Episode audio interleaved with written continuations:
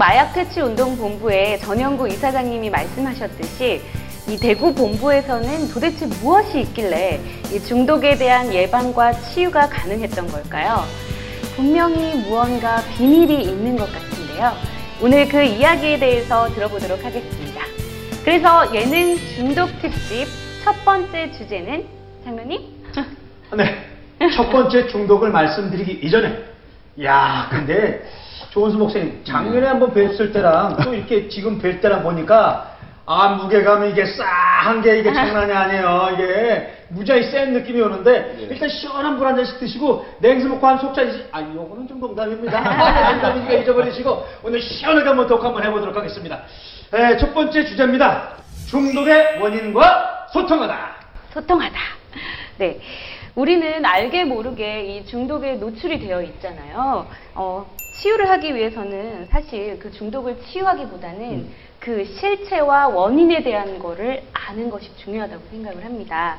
그래서 오늘 정말 어렵게 모셨는데요. 이 정말 많은 용기를 내, 내주신 분들이 오늘 나오셨어요. 아하, 네. 용기. 네. 왜냐면 실제 중독의 끝까지 갔다가 아하, 많은 거를 다 체험하시고 정말 끝까지 가신 네, 분 맞아요? 그럼요. 오케이, 들어봐야죠. 그리고 그걸 다 극복하신 분들이 나오셨습니다. 정말 증인이죠? 음. 네. 네, 이쪽부터 소개 좀 부탁드릴게요. 예, 반갑습니다. 예, 저는 세계고마 전도협회 중독 예방 섬기- 섬기고 있고 임마누엘 교회 마약치유 담당을 맡고 있는 송교현 전도사라고 합니다. 반갑습니다. 반갑습니다. 저는 대구 마약대치운동 본부에서 중독 재활 제- 어, 중독 재활 치료센터에서 재활 팀장을 맡고 있는 서준우라고 합니다. 반갑습니다. 반갑습니다. 예, 저는 알코올 중독으로 있다가 요번에 최근에 회복, 회복해 가지고 요번에 출연을 하게 된 조규동이라고 합니다. 아, 반갑습니다. 우리 조규동 형제는 그러면 섬기는 교회는 어디세요? 대구 초대 교회. 아, 초대 교회 아, 조은수 목사님 네, 교회. 네. 조은수 목사님 이분이시네요? 예. 아, 그러시구나. 반갑습니다. 네. 네, 그리고 어, 1부에 이어서 한국마약퇴치운동본부 대구본부의 본부장이시자 대구 하나교회를 섬기고 계시는 이재규 장로님 함께 하시고 계십니다. 반갑습니다. 네, 그리고 어, 초대교회의 담임 목사님이시자 중독 예방 선교회 국장이신 조헌수 목사님 함께 하시고 계십니다. 반갑습니다. 오늘 함께 계신 이 2부에서는 함께 계신 분들이 바로 중독과 치유의 증인들을 모시고 이야기를 합니다. 네. 어떻게 중독이라는 늪에 빠지게 되셨고, 또 중독에 빠졌을 때 얼마나 고통이 큰지, 또 어떤 원인으로 중독에 빠지게 되셨는지, 또 어떤 방법으로 이 도대체 중독을 해결하게 되셨는지에 대한 이야기를 오늘 이제 들어보려고 하는데요. 혹시 이 방송을 보시- 보시 는 분들 중에 저거 내 얘기인데 또 내가 하고 있는 사역이다 라고 하시는 분들 계시면 아래 자막으로 어, 연락 주시기 바랍니다.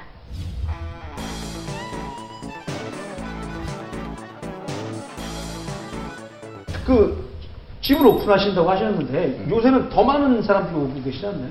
어, 지금은 막제 포함 19명이 지금 살고 있습니다.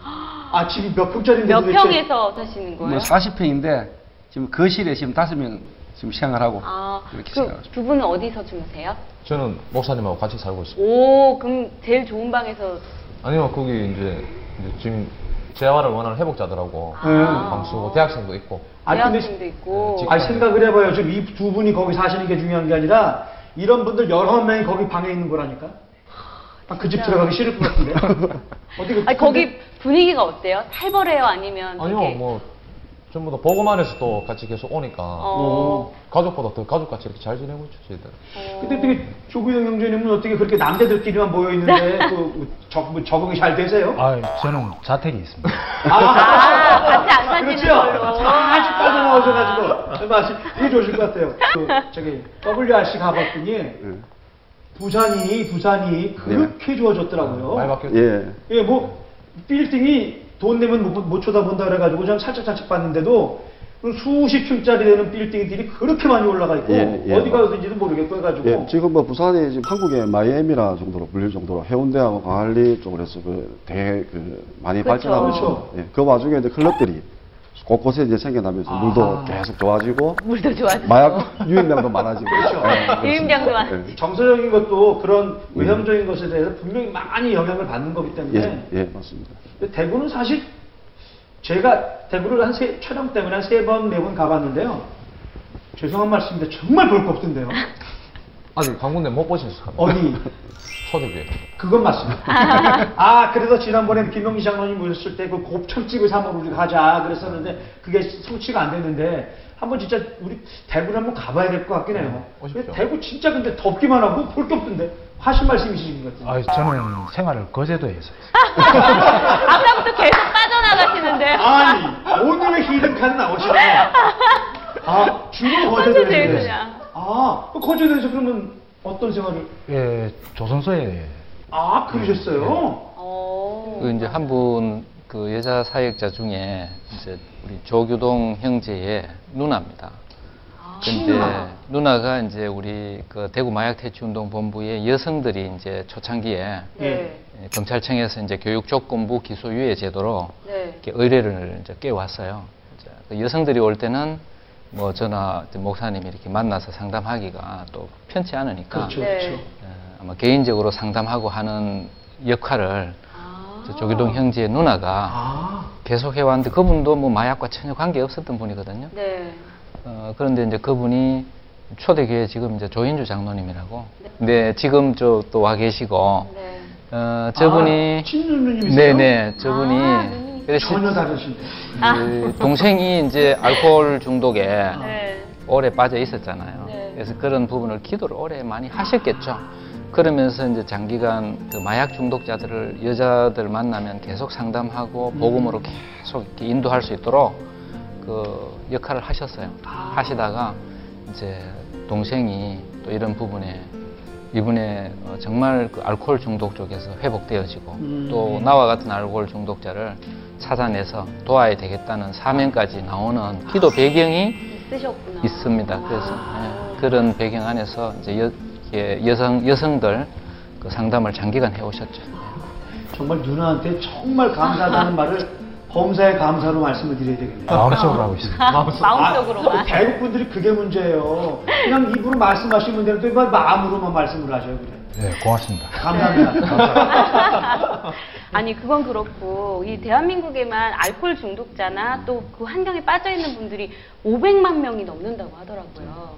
근데 특별히 그 조규동 씨는 알코올에 또 중독되신 이유가 있나요?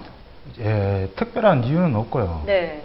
예, 어릴 때부터 이제 중학 교 때부터 이제 친구들 좋아하고 어울리다 보니까 네. 네. 자연스럽게 이제 술을 갖다가 이제 접하게 되고 어. 술 담배를 이제 접하게 되는데 근데 또래들하고 어울리면서 자주는 아니더라도 가끔 마시는데 보니까 또래들보다 술을 좀 많이 먹더라고요. 아하. 예, 많이 먹게 되고 또 좀 뒤처리도 딴 애들은 좀 감당이 안 되는 경우가 있는데 네.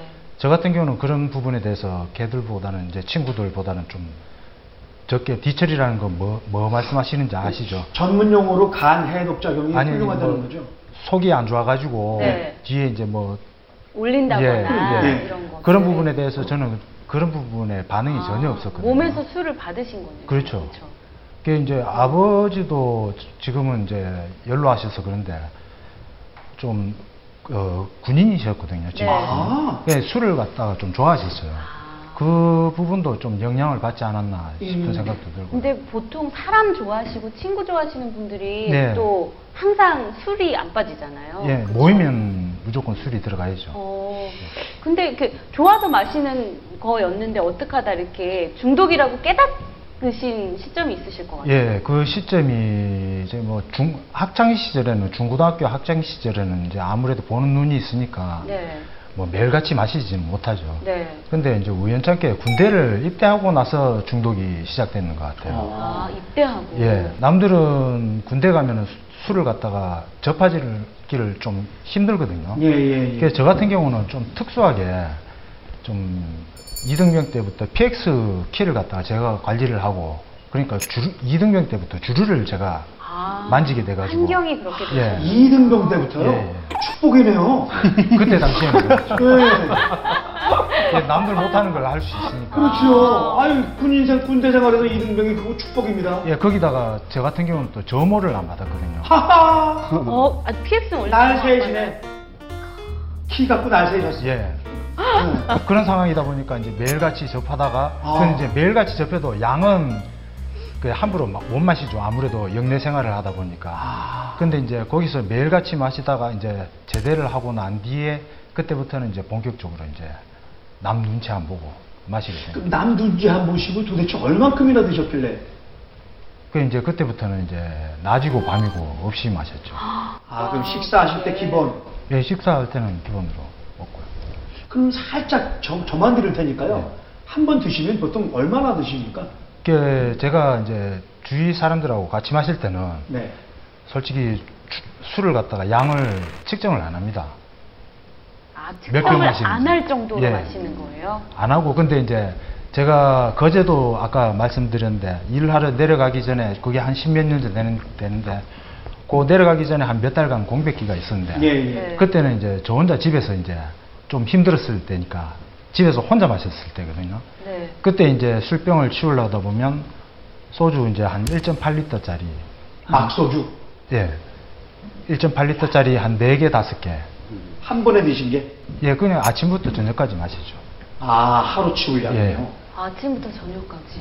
그 정도 되는 것 같더라고요. 아, 술을 안 드시려고도 해봤는데 안 되는 아니? 일부러 제가 몸 상태가 안 좋거나 이상 증상이 나타나면 안 마시려고 노력은 해봤겠죠. 네. 근데 그런 것도 전혀 없었고, 네. 우리가 거제도에서 일을 하면은 건강검진이라는 걸 3개월에서 6개월 정도 아, 받아- 자주 하네요, 예, 그래도. 받게 되는데 거기서도 물론 이제 바로 술 먹고 다음 날 가면은 좀 이상이 있죠. 혈압 높다든가 오. 간 수치가 높게 나온다든가. 근데 하루 이틀 그걸 이제 조절을 하, 쉬어주죠. 고 가면은 검진 전에. 멀쩡하게 나오거든요. 그렇죠. 어, 그러니까 뭐 이거 줄이려는 마음도 안 생기고 나는 괜찮아 이런 게. 이제 진짜 복음 없이 하나님 떠난 인간이 너무 건강한 것도 재앙이다. 오장 육부가 의학적으로 봐서는 굉장히 건강한 거거든요. 그러니까. 해독 능- 능력이 진짜 좋고. 예, 그, 그런 것 같습니다. 어, 근데 이제 중독에 빠져서 어쨌든 참 은혜죠. 기도의 배경이 있었겠지만 복음을 받을 수 있었다는 게 목사님 그러면 처음 보셨을 때 이제 본인은 되게 괜찮으셨다고 하셨잖아요. 네. 근데 어떠셨어요? 사역자로서 딱 처음 만나셨을 때 어떠셨나요? 규동이를 처음 만난 지는 벌써 십몇 년 됐어요. 아, 아, 오래되셨네요. 오래되셨- 그러니까 그때 이제 아까 뭐 우리 이 장로님이 말씀하신 대로 조인주 장로 네. 그분이 이제 복음 듣고 네. 저를 만나서 그분이 이제 복음 듣고 자기 가족을 자연히 내가 이제 알게 되잖아요. 네. 그러니까 자연히 제가 이제 만나게 됐단 말이에요. 음. 조인주 장로 현장에 내가 다락방도 하고 하니까 그 현장에 혹시 오고 인사도 하고 제가 복음 드리면 이 성품이 그렇게 뭐 개파가거나 그렇지도 않아요. 얌전하고 어, 지금 말씀하시는 것도. 어, 그러니까 이제 복음 지나면 복음 들어요. 그러고는 안 믿어. 아하. 아. 그래서 점잖아요. 그냥 예, 근데 저는 뭐 아직 뭐 그렇습니다 하고 이렇게 10년을 지나왔어요. 아. 그 이제 어 그러다가 이제 영접은 네. 영접은 어 4년 전에 했어요. 아, 4년, 4년 전에. 그게 이제 제가 목사님 따라다니면서 아까 말씀하셨듯이 말씀은 계속 들었거든요. 이해는 됐어요. 네. 이해는 됐는데 이제 와닿지가 않았죠. 목사님 하시는 메시지가 처음 듣는 메시지가 아니었어요. 네. 늘 듣던 거였어요. 듣던 거였는데 이제 그게 말씀이 이제 목사님 아버님의 저 각인된 상처 그 부분을 말씀을 하시더라고요. 그 이제 각인된 상처가 뭐냐면 아버님이 못 배우시고 돈이 없으시고 그러니까 이제 열- 무조건 열심히 사시, 사시려고 하시는 그런 부분에 대해서 그걸 말씀하시다가 이제 원제 그게 그게 어, 아버님의 그 상처가 뭐 그게 다가 아니고 그 부분이 올 수밖에 없는 그게 원죄라고 그 말씀을 하시는데 그게 아 나도 원죄구나 술을 먹는 원인을 솔직히 저는 몰랐어요 근본을 갖다 못 찾으니까 네. 네. 한참 헤매고 있는데 목사님한테 어, 목사님께서 아버님한테 하시는 게 원죄 부분을 말씀하시는데 거기에 이제 아 이거구나 거기서 이제 팍 이제 느낌이 오고 막 거기서 막 아 이거구나 깨달으면서 막 이제 막 눈물이 터지더라고요. 아. 그러면서 아 이게 이제 뭐 사람이 퍼즐 맞추는 느낌 있죠. 네. 정답을 딱 알아는 느낌. 거기서 딱, 딱 그걸 느끼니까 도저히 이제 눈물이 나오니까 못 있겠더라고요. 거기. 네. 아, 예배 시간에? 예, 남들이 있으니까 일부 예배 딱 끝- 끝나고 도망갔어요. 도망가면서 이제 저 혼자 이제 많이 생각을 해봤죠. 집에 가면서. 근데 지- 점점 이제 목사님 말씀하고 내가 이때까지 했는 거 하고 점점 맞추니까 퍼즐이 막 맞아 들어가는 것 같더라고요. 아 그렇구나 하면서 일단은 이제 그날 하면서 아 내가 술을 끊어야겠다 이참에 그런 생각이 언뜻 들더라고요. 아하, 들면서 이제- 단번에? 예 단번에 들더라고요. 어, 끊을 수 있겠다 예. 이런 생각이 들더라고요. 그러면서 이제 아파트 올라가기 전에 이제 슈퍼 앞을 딱 지나는데 어느 분이 이제 비닐봉지에 소주 두 병하고 이제 마른 안주를 하나 딱 사, 사가더라고요. 저희가 그때 일부 예배 마치고 내가 놀이터에서 이제 혼자 복귀를 하고 올라가는 시간이 한 3시에서 4시쯤 됐을 거예요. 낮인데요. 예. 근데 그 사람이 소주병을 사 들고 들어가는데 제가 이제 그걸 딱 봤는데 제가 만약에 일을 안 하고 쉬는 시간이었으면 저도 그 상태랑 똑같은 상태거든요. 네. 그걸 보니까 또 막 울컥하더라고요. 아, 내가 저랬었구나. 그런 생각이 딱 들면서 참 내가 저 사람 보는데 아- 진짜 안타깝게 생각하는데 음. 남들이 나를 봤을 때 어떻게 생각했을까? 그런 생각 막 스치고 지나가는데 근데 보통 때 같으면 저도 주일 일부 예배 마치면 밥 먹으러 올라갈 때 소주를 꼭 사들고 올라갑니다. 영접하고 예. 나서 예, 영접하고 나서도 일부 예배 집에 가서 항상 식사를 하거든요. 일부 예배 마치고 와가지고 집에 가서 점심 먹으면서 소주 마시고 또 2부 예배 들어가고 그런 식이에요. 그러니까 그날도 일, 부 예배를 마치고 딱 봤는데 보통 때 같으면 그거 봤으면 아이 저거 사가나 더 사가지 그러면서 그래 할 건데 그런 생각이 안. 맞으니까. 근데 그날 딱 보니까 그날 이제 예배 목사님 말씀 듣고 딱 봤는데 소주를 보니까 아 저건 아니다 이런 생각도 아니고 술 생각이 아예 안 나더라고요 그때부터 네. 그러면서 어 이건 뭐지 그런 생각이 아유 진짜 하나님이 계시는구나 음. 그런 생각이 아 이제 나- 내가 느끼기에 아나 이제 술 끊었다 술 생각 전혀 안 나더라고요 음. 이제 그때 침대가 앉아 있는데 침대가 막 떨리더라고요 어. 침대가 몸이 떨리는 게 아니라 침대가 떨려요. 그게 이제 지금 생각은 몸이 떨리는 건데 네. 그때 당시에는 침대가 떨리는 침대가 거예요. 떨리는 거라고. 그게 내가 한참 보니까 침대가 고정돼 있고 이제 침대 밑에 매트가 있었는데 매트 전기 꼽혔는가 싶어가지고 전기 보니까 코드도 안 꼽혀 있고 근데 침대가 막 떨리더라고요. 네. 그때 이제 그때 당시에는 내 몸이 떨리는 게 아니고 침대가 떨리는 거였어요. 그 침대를 벽 쪽으로 완전 밀착을 시켜가지고 고정을 시켰어요. 떨리더라고요. 근데 옛날에도 한 번씩 한 번씩 가끔씩 떨렸어요. 근데 음. 그때는 이상 증세를 몰랐는데 심하게 떨리더라고요. 어. 몸으로 지진 느낄 정도로 어. 아 이건 뭐가 있다 싶어가지고 TV를 끄고 불을 끄고 그 이제 제가 그 전에 이제 그 하나님이 술을 끊게 하시고 이것까지 믿었으니까 아 이거 내가 알기로는 귀신이다. 아. 그걸 스스로 느꼈어요. 아. 그 이거 뭐- 뭔가 있다 싶어가지고 조용하게 침대에 혼자 그냥 아무것도 안 하고 누워 있었거든요. 한 5분인가 지나니까 몸에 이상이 오더라고요. 꿈틀꿈틀 대더라고요. 손가락부터. 어. 가만히 있는데. 가만히 예, 있는데요? 힘 빼고 가만히 있는데. 네. 꿈틀꿈틀거리는데. 근데 꿈틀꿈틀거리면서 몸, 몸 있는 데서 침대 밑에서 느낌상으로 물이 차오르더라고요. 아. 물이. 물이 차오르는 게 느껴지는데, 이제 꿈틀꿈틀거리는데, 꿈틀꿈틀거리면서 물이 차오르는데 한 요까지 다 차더라고요. 네. 몸 있는 데까지. 다 차니까 이제 이게 벌럭벌럭거리더라고요. 그렇죠. 이게 떠 있으니까. 떠, 떠 있는 게 아니고, 물이 차서. 예, 물이 차 있고, 느낌상으로. 음. 물이 차 있는데, 이제 이게 진동을 하니까, 네. 여기서 물이 빠져나가요. 빠져나. 예, 수분이. 진동하는 만큼. 그 이제 팔이 한 요 정도 오니까 다리에서 또 진동이 오더라고요. 그게 사지가 같이 떨더라고요. 그게, 그게 한 3, 40분 정도 어. 떨리더라고요. 그게, 몸에서 어느 정도까지, 부분까지 빠지는 느낌이 있더라고요. 아, 그게. 물이 빠지는 예. 느낌이. 빠- 빠지는 게 있는데 이제 중간에 아, 이제 어머니 한, 한 어머니가 한번 들어오셨어요. 네. 소리가 나니까. 네. 뭔, 그, 그때 이제 정신은 말짱했었거든요. 네. 정신은 그대로 있어요. 어머니가 들어오시는데 제가 겁이 났어요. 네. 이제 내가 이게 술기신이 빠진다는 걸 느꼈거든요. 네. 그게 빠져가지고 어머니한테 들어갈까봐. 아. 나가라고. 나가라고. 네. 술기신 빠지고 있으니까 나가라고. 어. 어머니가 일단 나갔어요. 나갔는데 이제 요동을 굉장히 치니까 소리가 더 시끄러워지니까 다시 들어왔어요. 네. 근데 내가 그때는 반 이상이 빠져나갔거든요. 네. 그러니까 아 이거 이제 이제 상관없구나 싶어가지고 그때 이제 이거 다 빠지고 나면 어떻게 해야 될 건지 그걸 모르겠더라고. 네. 음. 그때 이제 내가 어머니한테 조장로 불러라. 어, 그 조장로 부르는데 목사님 같이 계시면 목사님도 같이 불러라. 이래 네. 해가지고 이제 전화를 드리는 모양이더라고. 네. 들어가지고 이제 저는 그렇게 계속 떨고 있었죠. 떨고 네. 이제 수분이 다 빠져나가더라고. 네. 다 빠져나가고 나니까 이제 온몸에 이제 탈진 장, 증세가 오더라고. 힘이 다 빠져가지고 이제 쉬고 있는데 목사님하고 저 조장로 같이 들어왔더라고요. 들어와가지고 이제 뭐 그 상태로 일단은 빠졌습니다. 빠지고 끝나고 이제 뭐 지금까지 술은 드시고 아예 싶은 생각도 안 드시고요. 예, 술 오히려 제가 마시는 분들 따라 드립니다. 아, 네, 그러면 저희 서준우 씨는 네. 어떻게 무슨 중독에 빠지신 거예요? 저는 마약 중독. 아? 전혀 마약이랑 완전 제일 안 어울릴 것 같이 생겼는데.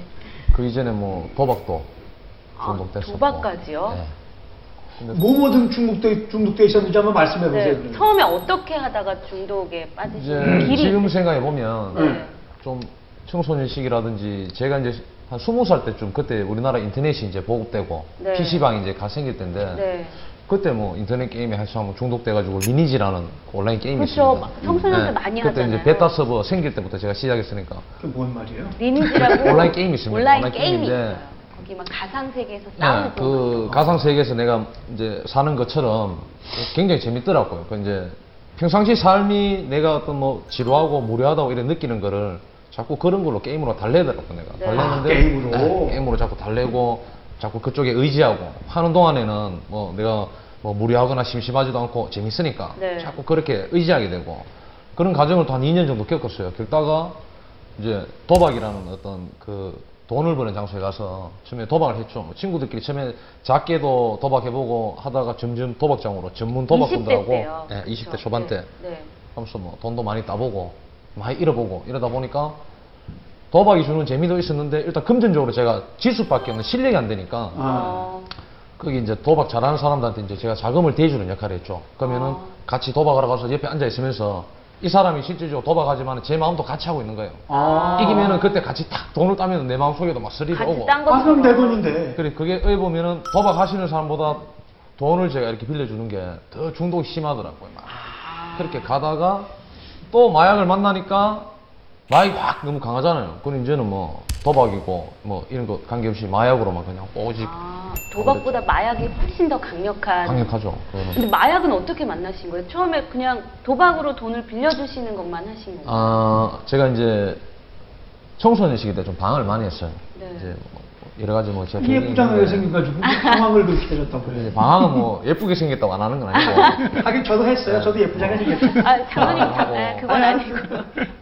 그 이제 또 방황하다 보니까 네. 당연히 이제 그 지역에 이제 선배들 나쁜 선배들 음. 알게 되고 자연스럽게 이제 조직으로 이제 흘러갈 수밖에 없는 그렇게 계속 만난가 그렇게 방향이 그렇게 잡혀갔어요. 가다가 네.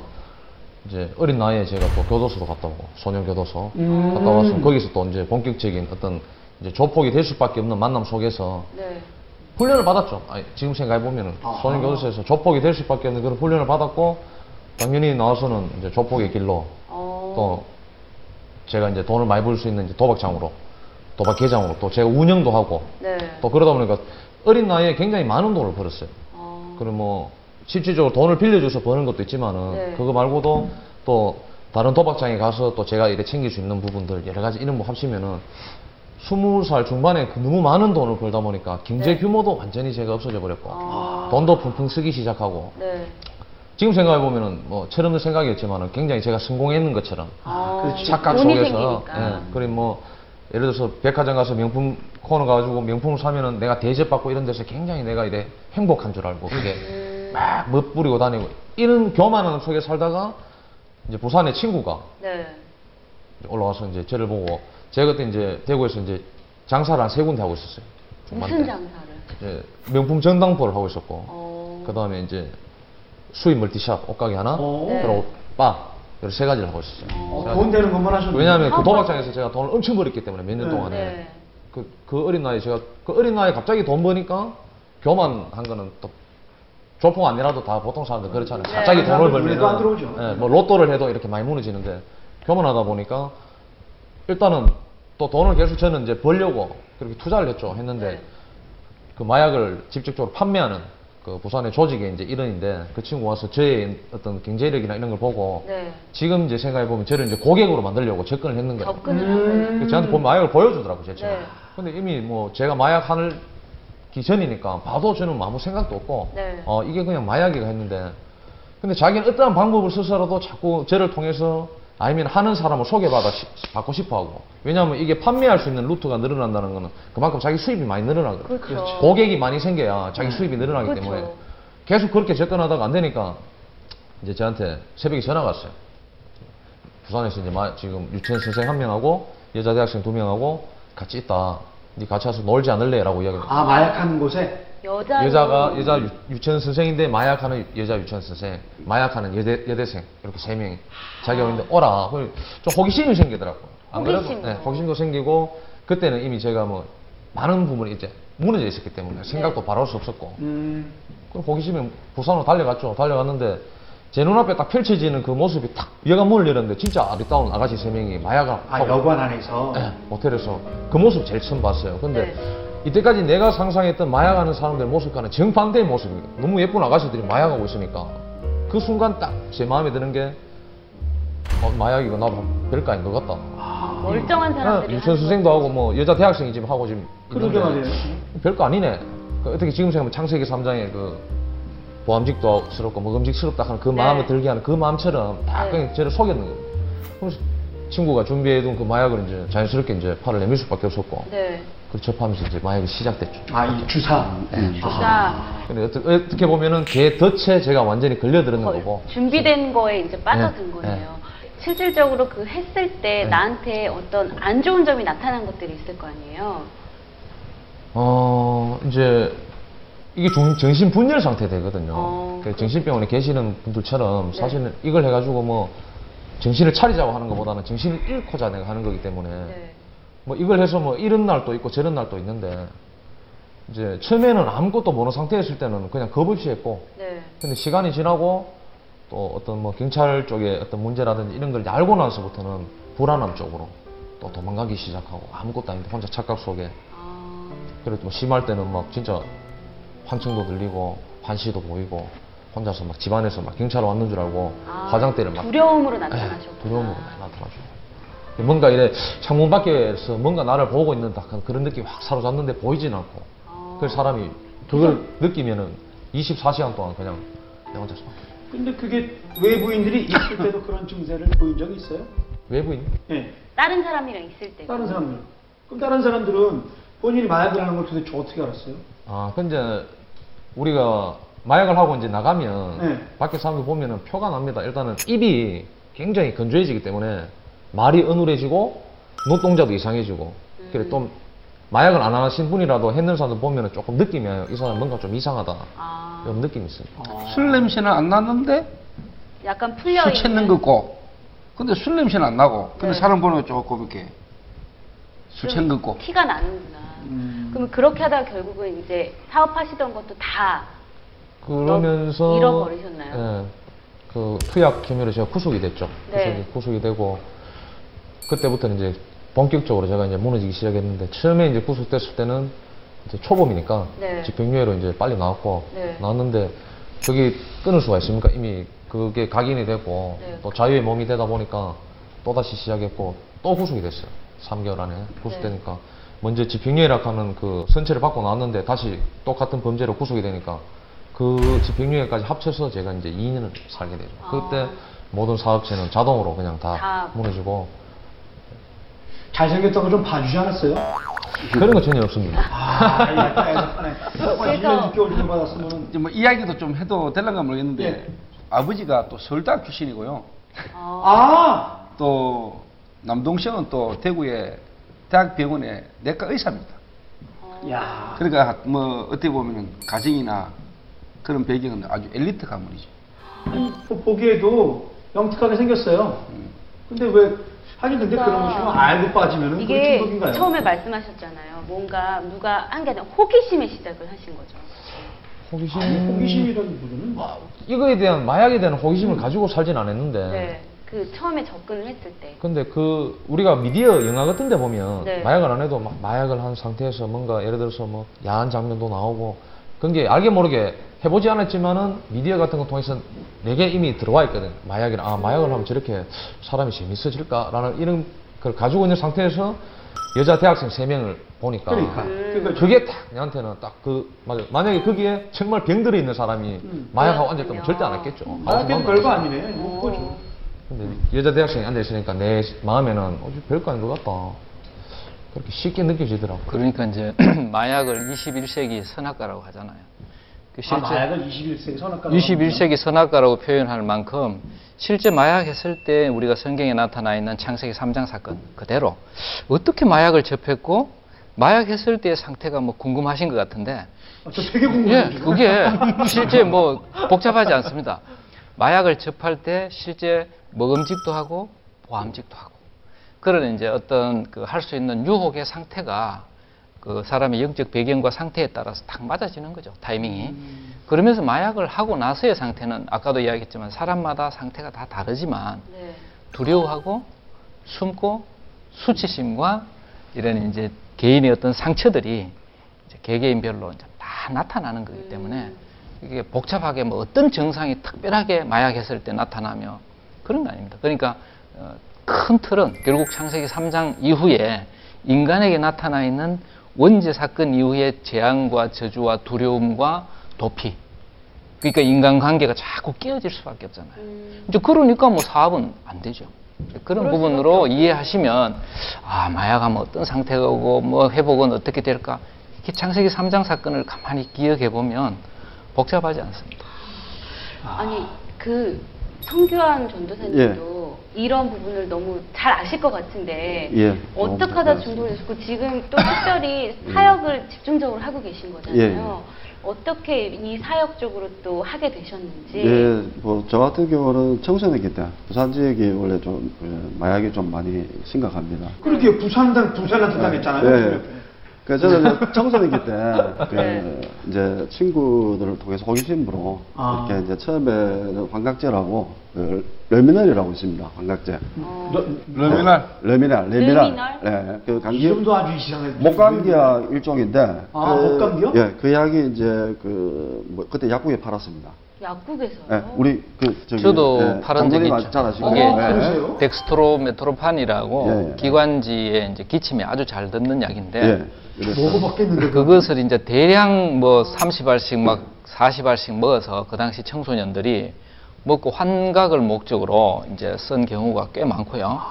그래서 지금은 이제 의약 분업한 지 한 10년 지나면서 지금 의약 분업하면서부터는 그 약이 거의 폐기 상태에 들어갔어요. 아, 그때는 그런 약들이 있었죠. 아, 그럼 전도사님 예, 거기 당하신 예? 그래서 이제 부산 지역에 제가 그 중학교 3학년 때가 그럴 겁니다. 그때는 이제 서면에, 부산에 서면 가면은 약국이 쫙 있, 습니다 그, 그때 약사분들이, 그때 이제 제가 중학교 3학년이면 뭐 스포츠 가고 조만하잖아요. 네. 그때 가서 천 원을 딱 주면은 서른 세 알을 딱 주세요.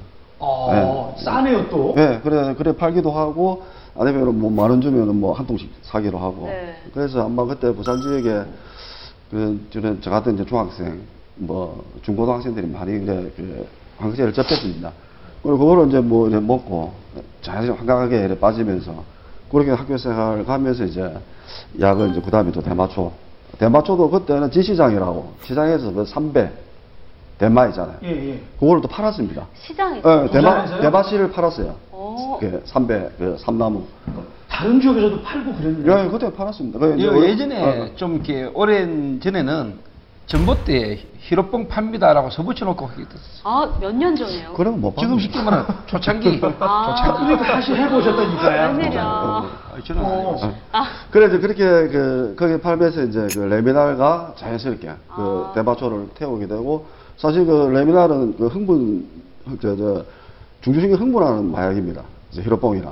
흥분이라는 거는 예, 중추- 화를 내게 예, 하거나 예, 중추신경을 흥분하는 마약인데 거기다 이제 대, 대마초 같은 경우는 이제 좀 가라앉히는 아. 좀 안정시키는 마약이거든요. 그래서 조합이, 조합이 잘 맞아요. 그럼 마약을 안정적으로 쓰셨네요. 그러니까 이제 두 가지를 같이 이제, 음. 이제 쓰는 거고, 중학교 때 가서 이제 레미나를 먹고, 그 다음에 이제 또 대파초를 피우고, 이런 식으로 항상 그 조절을 하다가, 어. 그러니까 고등학교 넘어가면서 이제 그 선배들이 와서, 그때는 이제 부산 지역에 히로뽕이 상당히 많았습니다.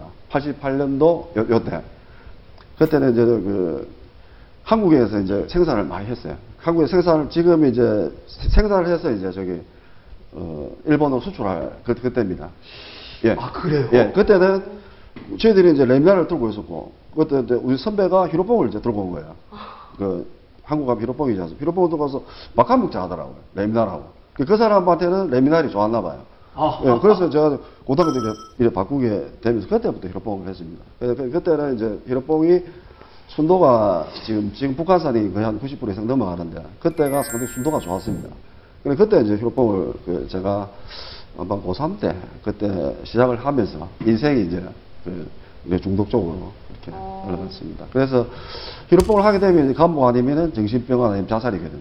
네. 예, 아, 그래서- 그래요? 네. 그래서 이제 그때부터 이제 감옥에 들어가서 그때 이제 그 1988년도 89 범죄와의 전쟁 때, 근데 저도 이제 그 조직생활을 자연스럽게 하게 되면서 네. 그때 이제 들어 이제 계속 교도소를 들락거리게 이래 되면서 아, 교도소 갔다 왔다 하셨어요? 예, 예. 그래서 이제 인생이 이래 바뀌기 시작하면서 이제 전과를 이제 계속 갈게 되죠. 예. 아, 뭐를 뭐를 전과, 전과. 전과? 전과. 예, 지금 뭐 그 요즘 뭐저 오성 장군. 예, 그 범죄 경력죄를 이제 해보니까 네. 그렇게 조회를 해보셨어요? 예, 아니 왜냐면 요즘에 요즘에 제가 마약 사역을 다니니까 아. 마약 사역에서 회복된 그 사람들이 참 드물잖아요. 네. 그렇죠, 그렇죠. 그 알코올 하는 사람들이 마약 했다면서 다니더라고. 네. 그래서 제가 그걸 떼가 다닙니다. 아. 서류를. 아. 서류를 범죄기능 짐승을 떼서. 경력 예, 증명서처럼. 예. 그래, 그래. 그, 하여튼 그렇게 해서 보니까 뭐 전가 한 10개 가까이 되고, 아. 이래저래 뭐, 예. 그래서 이제. 예, 그래서 이제 그 우리 그? 서준우 우리 또 우리 동생이거든요.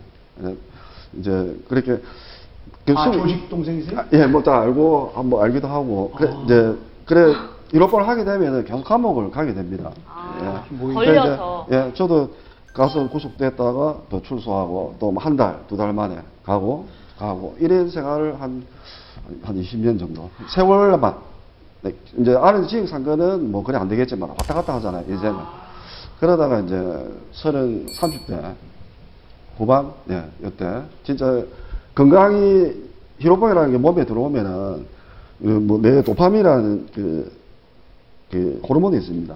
이 호르몬을 우리가 인생 살면서 하나님께서 만들어 주신 게 한 개, 두 개씩 이렇게 사용하면서 희노애락을 느끼게 돼 있는데 네. 마약을 하게 되면 그게 한꺼번에 다 쏟아져 나옵니다. 아. 예. 그래서 이제 유 목사님 말씀대로 10배 이상 빨라지고 능력이 생기고 뭐 이런 상황이 나타나거든요. 그러다 보니까 뭐 어떤 몰입하게 되고 음. 뭐 이런, 이런 상태가 계속됩니다. 그렇게 해도 몸이 이제 망가지기 시작하는데 그 일단 정신은 뭐 당연히 망가지고 제가 이제 복음 받기 전에 상태를 마- 말씀드리는 겁니다. 그러니까 그렇죠.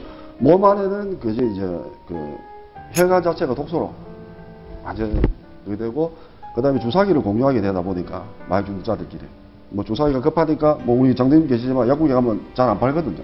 아, 야, 주사기도 안 주나요? 잘 안 팔거든요. 어. 그래서 뭐 이래저래 좀 귀하게 구해서 이제 이렇게 그 얻어 사- 사용하다 보니까 시행 간염이라는 게 있습니다. 바이러스 된 게. 그거를 주사기도 혈액으로 옮기거든요. 그러니까 시행 간염도 돼 있고, 그지 뭐, 인생을 그 건강을 갖다 한 십몇 년 사이에 다, 다 쏟아부었죠, 마약에. 그러니까 마약에 보면서 전과가 계속되면서 친구들도 떠나가고, 그래, 부모님, 부모님만 계신 거예요. 형제들 떠나가고.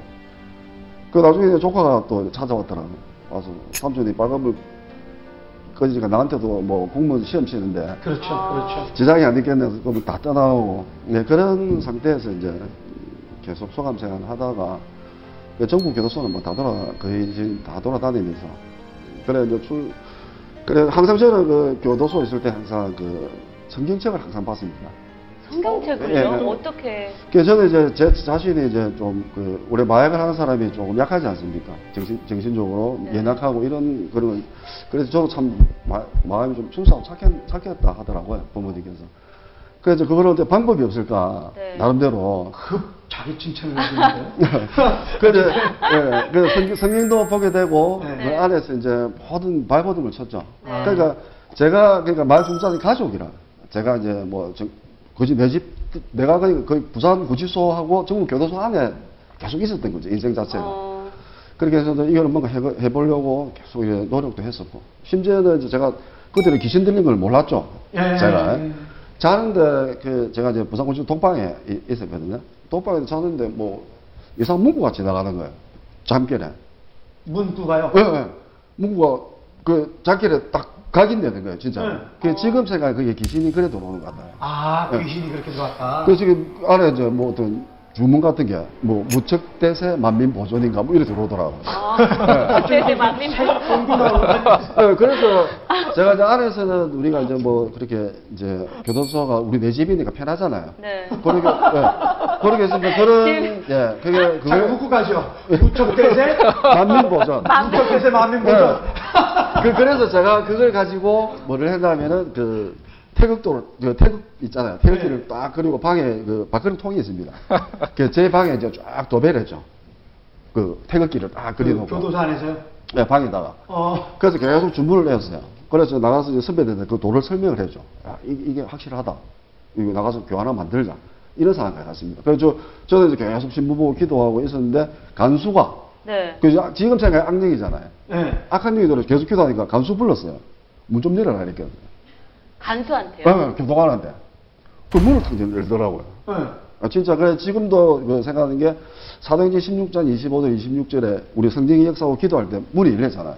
그 악령이 역사하니까 문이 열리더라니까. 아, 그, 그래 제가 가서 그래 제가 가서 이제 나가서 겨울에 춥지 않습니까 독방에. 네. 그 감수들을 난로가 딱 가지고 있어요. 그 같이 난로 쬐면서 이제 아, 문을 열어주고 나를 입제기하고. 그 이제 설법을 했죠.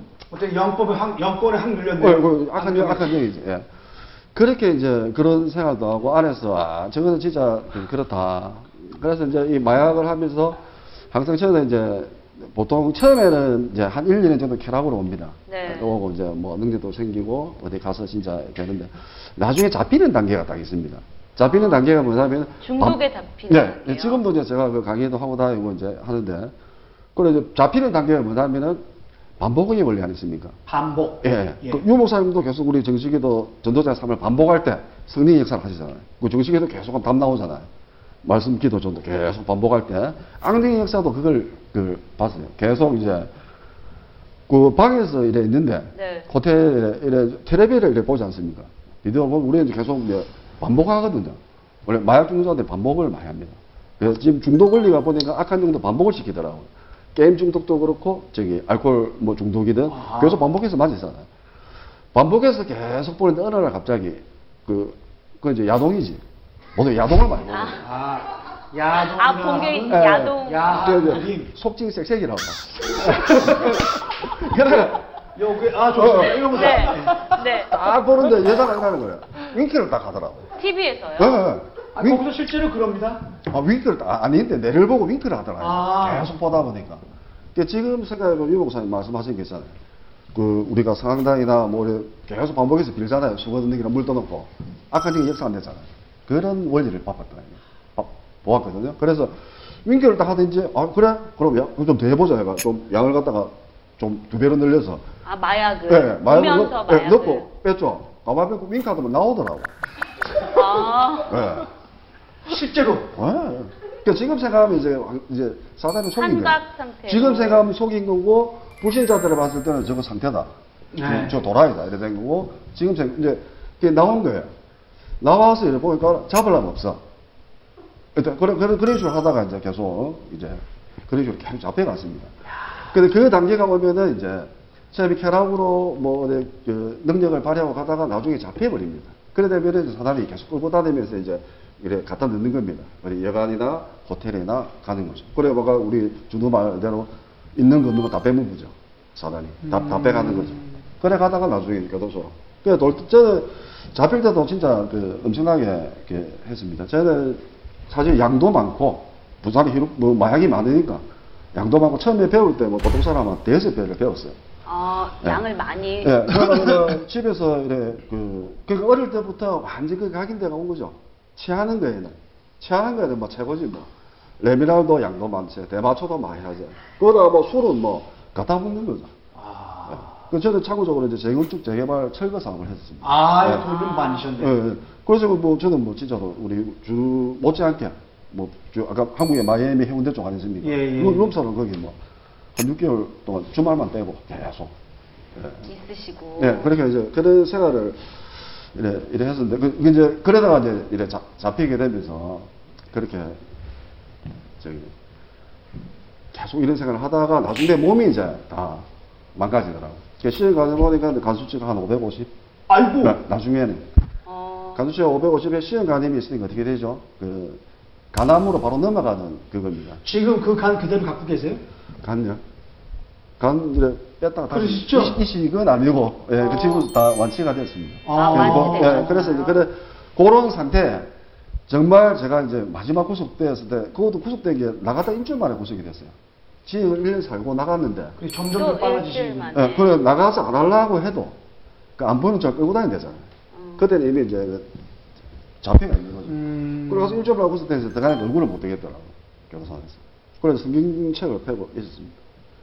계속 보다 보니까 그때도 복음을 몰랐어요. 네. 그냥 모르고 이제 가서 아, 나가서 죽어야 되겠다. 아, 어, 나가서 이제 응? 기로봉 한 10g 사갖고 한꺼번에 이제 먹고 죽어야 되겠다. 요 생각하고 있었습니다. 그것도 시럽봉으로. 그렇죠. 예. 그래서 이제 그렇게 하려다가 이제 안에서 계속 성경 보면서 자꾸 되고 제가 이제 몸이 한, 한 110kg 이렇게 인생을 살았어요. 예, 제가요. 그러니까 아. 몸이 이제 그 간, 지방간에다가 혈관은 완전 막혔고 네. 눈은 완전 동태는 있잖아요. 동태. 네. 동태는 되고 몸은 다 됐었어요. 네. 그래 이런 상태에서 이제 제가 마지막 소감 생활에 공주치료감호소를 갔습니다. 어디요? 공주치료감호소. 공주 아. 치료가. 예, 거기 공주치료감호소라는 곳은 그 땅끝이라고 하거든요. 땅끝요. 그 마약 중독자들이 한 5범, 10범 정도 돼야 가는 곳입니다. 아. 예. 그래서 저도 이제 지금 마약 사역을 이렇게 하다 보면은 이제 뭐 기수회자들도 있고 다 층층별로 있거든요. 네. 교도소에, 교도소에 뭐 3범, 4범, 5범 다 상태가 다 틀리거든요. 네. 그래서 공주치료 감호소를 이제 가서 이제 그 이제 아니 그때까지 복음 못 들었습니다. 성경만 계속 보고 있었거든요. 네. 예, 보고 있다가 이제 거기서 어, 성경을 보다 보면 복음은 몰라도 성경만 보다 보니까 아 내가 살아야 되겠다 이런 마음이 자꾸 들더라고요. 그래서 거기서 이제 그 약, 약도 치료, 간도 치료하면서 이제 운동을 하면서 그때 제가 어, 살을 갖다가 한, 오- 한 40kg 정도를 뺐습니다. 어. 예, 그게 아마 하나님께서 그때 마지막에 준비하신 것 같아요. 지금 생각하면. 그래서 주- 거기서 이제 그렇게 몸을 좀 만들고 이제 또 이감을 가고 이송을 또 가거든요. 네. 그래서 이제 청송교도소로 이제 이송을 가서 이제 추소를 마지막에 하는데 청송교도소에 이제 그때 성경 계속 보고 있었고 보고 몰랐잖아요. 네. 근데 청송교도소 전부 독방입니다. 그 전국에 문제, 그렇죠, 문제수만 이래 있고 제가 갈 때는 그때 뭐 신창호에도 저하고 지인을 몇 번 살았었어요. 아하. 그 옛날에 그 신창원 씨 있잖아요. 저하고 김해에서도 쓰고 청정에서도 만나고 또 나, 나갔다가 다시 또, 또 만나고. 그래 이제 그래서 저하고 다- 달리기도 하고. 너무 얘기 좋으시네요. 동기시네요. 근데 이제 그분은 이제 그, 그 이제 하여튼 뭐 기독교인데 일단 기독교인데 이제 뭐 계속 안에서 이제 기독교 생활 해야죠. 네. 예. 그래서 그렇게 해서 청소교도소에 앉아 있는데 전부 다 이제 그제 이제 몰골이 살을 한 40kg 빼놓으니까 그렇죠. 엄청나게 늙어 보이겠죠. 예. 어. 예, 네. 엄청, 갑자기 빼니까. 예, 엄청나게 이제 늙어 보여서 그래 있는데 이제 이 교회는 다니는 좀 소문이 났겠죠. 제가 뭐 사실 뭐 복음은 모르고. 근데 옆에 이제 옆방에 있는 사람이 뭐 종이 한장툭 주고 가더라고. 종이 한 장을 네. 탁 네. 주고 가더라고. 교회 다니니까 나도 교회 다니는데 왜 종이를 주더라고. 네. 그게 이제 복음 편지였어요. 그렇지. 아, 복음 어, 편지. 그래, 나는 이제 성경을 나름대로 뭐 달달 좀 본다고 봤는데 보니까 뭐 왕 선지자 제사장당이라다. 어 그래 맞네 라고 있는데 그 밑에 그 지금 저 영원교회 동대문주교회 그 김영수 전도사님이라고 계시거든요. 아. 그럼 전화번호 적혀 있더라고. 네. 그래서 그거 이제 내가 챙기고 그렇게 몰랐습니다. 뭐 다락방이 뭔지 뭐 교회가 뭔지도. 네. 그렇게 해서 이제 제가 한 40몇 킬로, 아 40킬로 이제 빼고 출소하게 된 겁니다. 네. 그게 우리가 한 10년 전 정도? 아, 아니, 15년? 2010년, 아, 2009년도에 아, 제가 출소했거든요. 5년 전에. 예, 그때. 어. 그래, 서 제가 2010년도에 이제 이게 1월 달에 이제 집에 있었죠. 네. 집에 출소를 해서 있으니까 집에서는 애가 뭐 당뇨가 왔니 뭐 이래 하더라고요. 그래서 제가 이제 교회를 가야 되겠다. 예, 교회를 가야 되겠다 해서 음. 이제 예원교회 그 전화를 했어요. 그 전도지 보고. 네. 그 전사님 받- 받으시더라고. 어, 교환 씨, 뭐, 반갑습니다. 이러면서 이제, 교회를 어디 갈 거냐. 그래서, 어, 저 뭐, 교회 좀 소개 좀 해주십시오. 이렇게. 네. 그, 영도가 좀 멀지 않느냐 해서 이제 연산보험교회로 인도를, 처음 인도를 받았거든요. 네. 네. 근데 그 전에 이제 제가 그 우리 집 앞에 사직동 교회라고 교회가 있었습니다. 네. 우- 교회가 뭔지 모르겠고. 그래, 첫날 갔는데 사람들이 좀 이상하더라고요. 그래서 제가 일부, 일부 예배까지 또 앉았어요. 일부 예배 앉으려고 하는데 시작하려고 하는데 갑자기 집에 가고 싶더라고요. 어, 진짜입니다. 그게 아, 하나님. 처음 가셨는데? 네, 그게 하나님 은혜가. 그래서 제가 저 집에 가서 있다가 저 전사님 전화해서 이제 그때 전사님 계속 전화로 사역을 해주셨어요. 김, 음. 김명수 전사님. 전화사 아빠. 지금도 영교회 동대문 지교회는 제 진짜 기도 배경입니다. 아. 오실 때. 그렇게 해서 교회를 가게 됐습니다. 예. 아, 그럼 그때부터 이제 변화가 되기 시작한 거네요. 그렇죠? 예, 예, 네. 그럼 장로님 좀 궁금한 게 이 마약이 어쨌든 접하신 분들이잖아요. 마약이 접했을 때 어떻게 이게 신경적으로 또 영향을 미치고 몸을 망치는지 그게 또 궁금하거든요. 우선은 이제 신경, 뇌, 이게 이제 중추신경이 가장 큰 타격이 가는데 금방 표가 안 나죠. 네. 안 나고 한참 지나서야 이제 본인도 깨닫게 되는. 간 쪽은 당연히 이제 아까 간 수치 이야기했지만 간은 당연히 염산 에페드린이 이게 아, 주 예, 간이 아주 그 간염이나 뭐 간암으로 많이 갑니다. 그래서 이제 뇌를 쳐서 이제 뭐 자살로 가는 경우도 있고 여러 가지 경우가 있지만 아까 이제 이두분 이야기하는 중에 우리 청소년들도 혹시 보기 때문에 네네네. 이게 한번 꼭 짚어야 되는 부분이 뭐냐면 네. 아 마약을 하니까 이게 롤러코스터처럼 막쫙 그러니까. 올라가고 말이지. 그러니까요. 이게 저또 어. 이게 또 좀 재미있는 거 아닌가. 네. 그리고 뭐 마약을 다 하니까 막 아까 뭐 도파민이 쫙 나와가지고 이게 이제 굉장히 기분 좋은 어떤 각성 상태가 일어나는 거거든요. 어, 평소보다 아주 행복감이라든지 아주 쾌락이 이제 일어나는. 그게 이제 마약이 들어가서 그런 기분을 만들어낸다고 생각을 해요. 그게 착각이에요. 아. 그게 아닙니다. 네. 마약은 단순히 탕 때려서 원래 우리가 천원치에 하나님이 우리를 창조하실 때 천원어치의 행복 그 우리 그 물질 그 세로토닌, 도파민 이런 호르몬을 다 넣어놨어요. 네네네. 우리 몸 안에. 이게 이제 900원치, 500원치를 한 번에 꺼내 쓰는 겁니다. 예. 아. 행복 물질이. 네. 그러니까 그 다음에 앵꼬가 오죠. 앵꼬, 여기서? 일본 말이. 어쨌든 알아들으실 걸로. 알겠어요. 그렇죠. 그래서 음, 원래 내가 평생 참 행복하게 이렇게 웃고 즐기고 일상의 행복감을 이제 마약이 탁 들어가면서 충격을 탁 주면서 여기에서 이제 막 쾌락과 기쁨이 10배, 20배가 오니까 음. 이 마약이 굉장히 내게 행복을 주는 물질로 자꾸 착각을 하는데 이게 한 번에 꺼내 쓰면서 그 다음에는 다른 어떤 자극들이 내게 행복이 아니에요. 음, 일상의 행복이 행복이 아닌 거죠.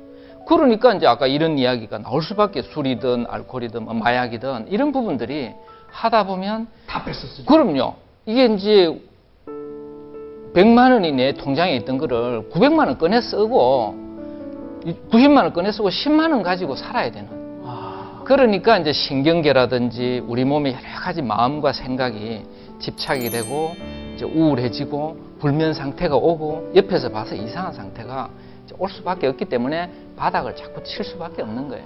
그래서 이게 아 마약을 하니까 뭐 기분이 좋아지는 것 같다. 원래 우리가 평생 쓸 수 있는 원래 하나님이 우리한테 준 거를 마약이 들어가 이게 한 번에 꺼내가지고 속인 거죠. 그렇죠. 속인 거죠. 그걸 알아야 돼요. 그러면 우리 3부에서는 조금 더 어떻게 하면 이 중독을 치유할 수 있고 또 이거를 지속적으로 시스템으로 세울 수 있는지에 대한 부분을 같이 이야기 나눠보도록 하겠습니다. 중독, 그 중독으로 인해서 인생의 바닥까지 내려가 본, 분들의 이야기를 들어봤는데요. 뭔가 시청자분들이 느끼신 것이 있을 겁니다.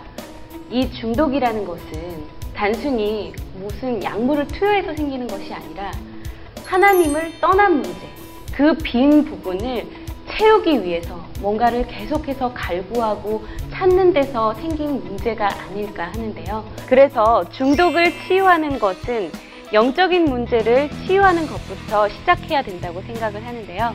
3부에서는 이런 영적인 부분에 대한 이야기와 중독의 실질적인 치유에 대한 부분을 나눠보도록 하겠습니다.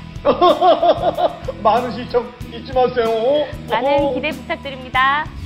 내 마음으로 해가지고 끊을 수 있겠나? 지금 당, 당장은 내가 술을 뭐 며칠이든 한 달이든 두 달이든 안 먹을 수는 있겠지만 지속적으로 내가 끊을 수 있을까? 그런 의문 좀 들었었거든요. 말씀과 기도와 전도, 전도자의 삶 이 자체를 지속하지 않으면 저도 장담, 장담을. 합니다. 마약하고 이러다가 결국에는 그걸 또 벗어날 수가 없더라고요 마약을 교회는 다니고 있었지만은 주기적 반복적으로 무너질 수밖에 없는 내 내면의 시스템을 갖고 있었기 때문에 제가 이제 모든 걸 정리하고 이제 목사님이 살고 계신 이제 미션업 들어갔죠 네. 들어갔는데 지금 생각하면은 속도가 아니고 방향인 것 같아요 어떤 그 경험을. 안 해본 사람은 봐도 아무 생각이 안 난다니까. 다시 말하면 그 상태로 돌아갑니다. 내가 마약을 모르는 사람이 마약을 보는 그 상태, 그 상태까지 어떻게 보면 간다는 거예요. 근데 그걸 이렇게 되려고 노력하는 게 아니고, 복음 안에서, 말씀 안에서 내 각인이 뒤바뀌는 거죠. 한 명의 이 복음이 나를 살렸듯이 이 복음을 어, 전 세계에 전하는데 생명을 걸겠다. 이런 제자를 한 명 찾아낸다면 하나님은 그 한 명 때문에 100명, 1000명, 만 명의 중독자를 회복시킬 걸로 저는 믿거든요. 그 재작년 아멘. 나왔다. 아닙니까? 아이가 맞아, 맞아.